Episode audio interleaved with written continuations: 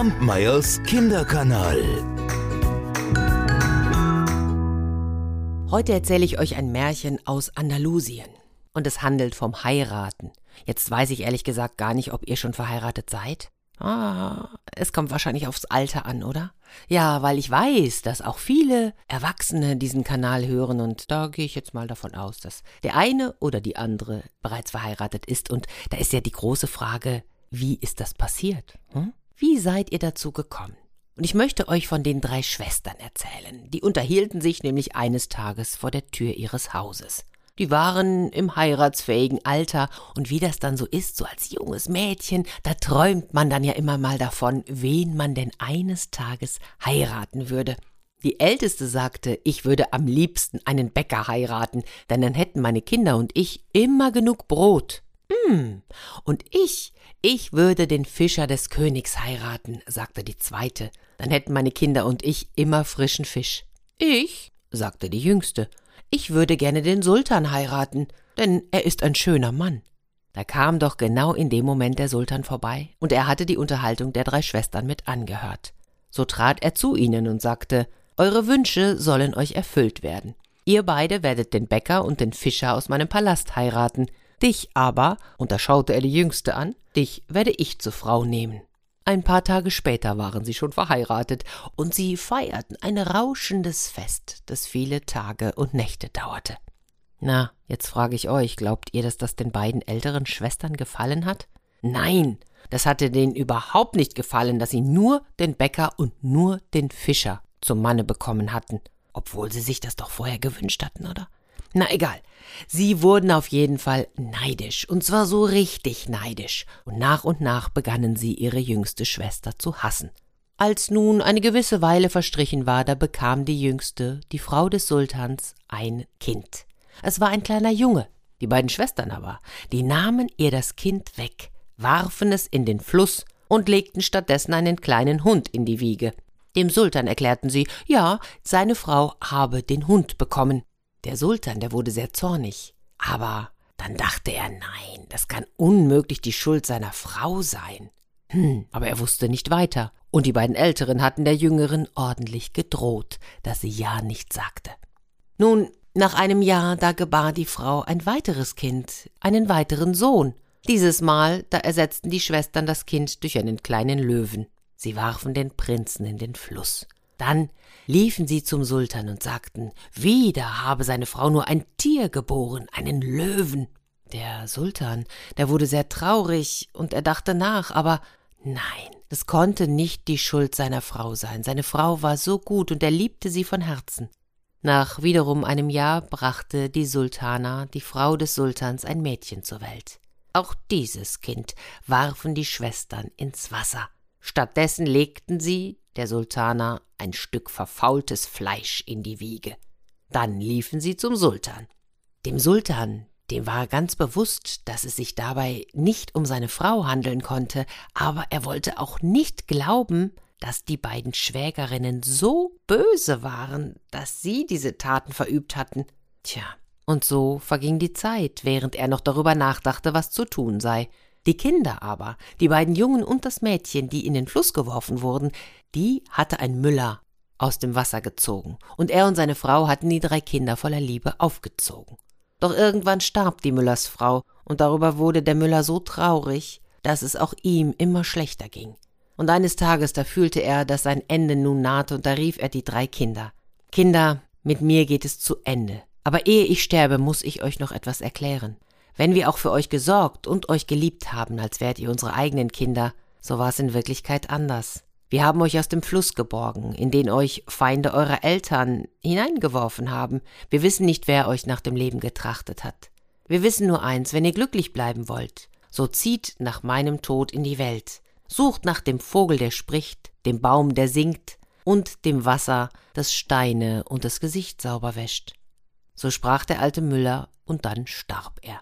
Die Kinder beerdigten ihn und nach ein paar Tagen, da machte sich der älteste Sohn auf und er wollte das, was der Vater ihnen aufgetragen hatte, suchen.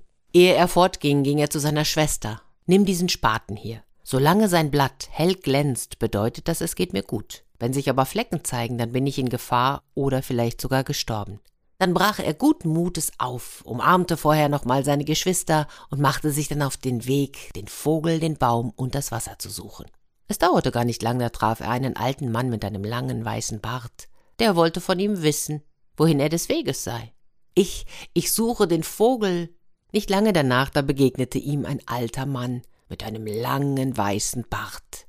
Den fragte der Jüngling nach den gesuchten Gegenständen, aber der alte Mann antwortete nicht. Da schnitt ihm der Junge den Bart ab, worauf der alte Mann einen Ball hervorholte und diesen nach dem Jüngling warf.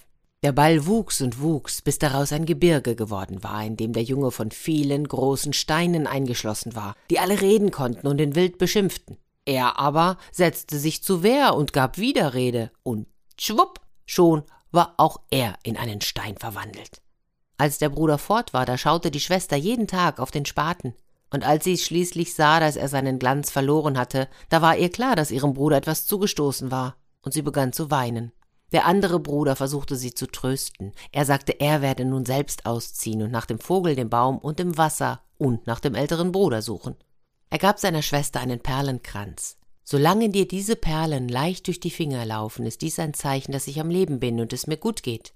Aber wenn du einen Widerstand verspürst, dann ist es das Zeichen, dass mir etwas zugestoßen ist oder ich gar tot bin.« Und so ging er fort. Er lief und lief und traf schließlich denselben alten Mann mit dem weißen Bart, dem auch sein Bruder begegnet war.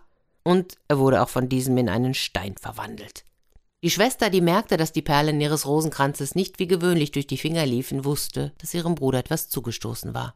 Und da machte sie sich auf, die Brüder zu suchen. Und nicht nur die Brüder, sondern auch den Vogel, den Baum und das Wasser. Und was soll ich euch sagen? Auch sie traf den alten Mann mit dem langen Bart. Auch sie fragte ihn nach den beiden Brüdern. Und auch dieses Mal warf er einen Ball, der sich in ein Gebirge aus Steinen verwandelte. Die Steine, die riefen dem Mädchen Schimpfworte zu, aber es kümmerte sich nicht darum. Da erblickte das Mädchen auf einem Baum einen Vogel, und am Fuß des Baumes stand ein Glas Wasser. »Vielleicht sind dies die Dinge, nach denen wir suchen wollten«, überlegte sie. Sie wollte den Vogel fangen, aber der Vogel sagte, »Nein, tu's nicht, sonst töte ich dich.« Aber davon ließ sie sich überhaupt nicht abhalten. Sie fing ihn und dann schnitt sie einen Ast von dem Baum ab, nahm das Glas Wasser mit und ging auf das Gebirge mit den Steinen zu. Und als sie sich mit dem Wasser in der Hand dem Gebirge näherte, da zitterten die Felsen leicht. Und so besprühte sie die Felsen mit dem Wasser, oh, und alle Steine verwandelten sich in junge Männer. Da fand sie auch ihre Brüder und voller Freude umarmten und küssten sie sich und glücklich kehrten die drei Geschwister ins Haus zurück und dort lebten sie eine ganze Zeit glücklich zusammen. Sie leerten das Wasser aus dem Glas in einen Bottich und hatten von da an immer sauberes, frisches Wasser, mit dem sie sich wuschen und davon auch ihre Gesichter so sauber machten, dass es eine Freude war, sie anzuschauen. Eines Tages nun kam der Sultan an ihrem Haus vorbei. Er war verschwitzt und schmutzig, er war den ganzen Tag herumgeritten, ach, und er wollte sich einfach nur waschen. Er bat um Wasser, und sie schöpften es für ihn aus diesem besagten Trog. Der Sultan wusch sich, und am Ende, als er, als er an sich herunterschaute, da, da erkannte er, er sah irgendwie viel, viel sauberer und auch fast sogar jünger aus als sonst. Das gefiel ihm, und von diesem Tag an kam er immer wieder, um sich mit diesem Wasser zu waschen und mit den drei Geschwistern zu plaudern, denn er hatte eine große Zuneigung zu ihnen entdeckt. Und als er sich eines Tages wieder wusch, da hörte er auf dem Zweig des Baumes einen Vogel singen. »Wie konntest du nur annehmen, dass deine Frau einen Hund, einen Löwen und ein Stück verfaultes Fleisch zur Welt bringen würde? Deine wirklichen Kinder stehen hier vor dir. Sie wurden von deinen Schwägerinnen in den Fluss geworfen und von einem Müller gerettet und aufgezogen. Schau sie dir nur genau an, du wirst sehen, wie sehr sie dir und ihrer Mutter ähneln.« Und da betrachtete der Sultan sie genauer. Und es stimmte, sie sahen ihm und auch ihrer Mutter unfassbar ähnlich. Und so nahm er die Kinder, zusammen mit dem Vogel, dem Zweig und dem Wasser, mit sich aufs Schloss. Und die Freude, die die Mutter empfand, als sie ihre Kinder sah, die könnt ihr euch gar nicht vorstellen. Ach, na ja, und so groß die Freude der Mutter war, so groß war der Zorn und die Angst der Schwestern. Sie wurden bestraft. Es hieß, dass man sie ebenfalls in den Fluss geworfen hat. Doch bevor sie in den Fluss geworfen wurden, hing man ihnen noch einen schweren Stein um den Hals, damit sie auch wirklich ertrinken. Der Sultan und die Sultana, die lebten noch viele, viele Jahre glücklich zusammen und freuten sich über ihre wiedergewonnenen Kinder. Kampmeyers Kinderkanal.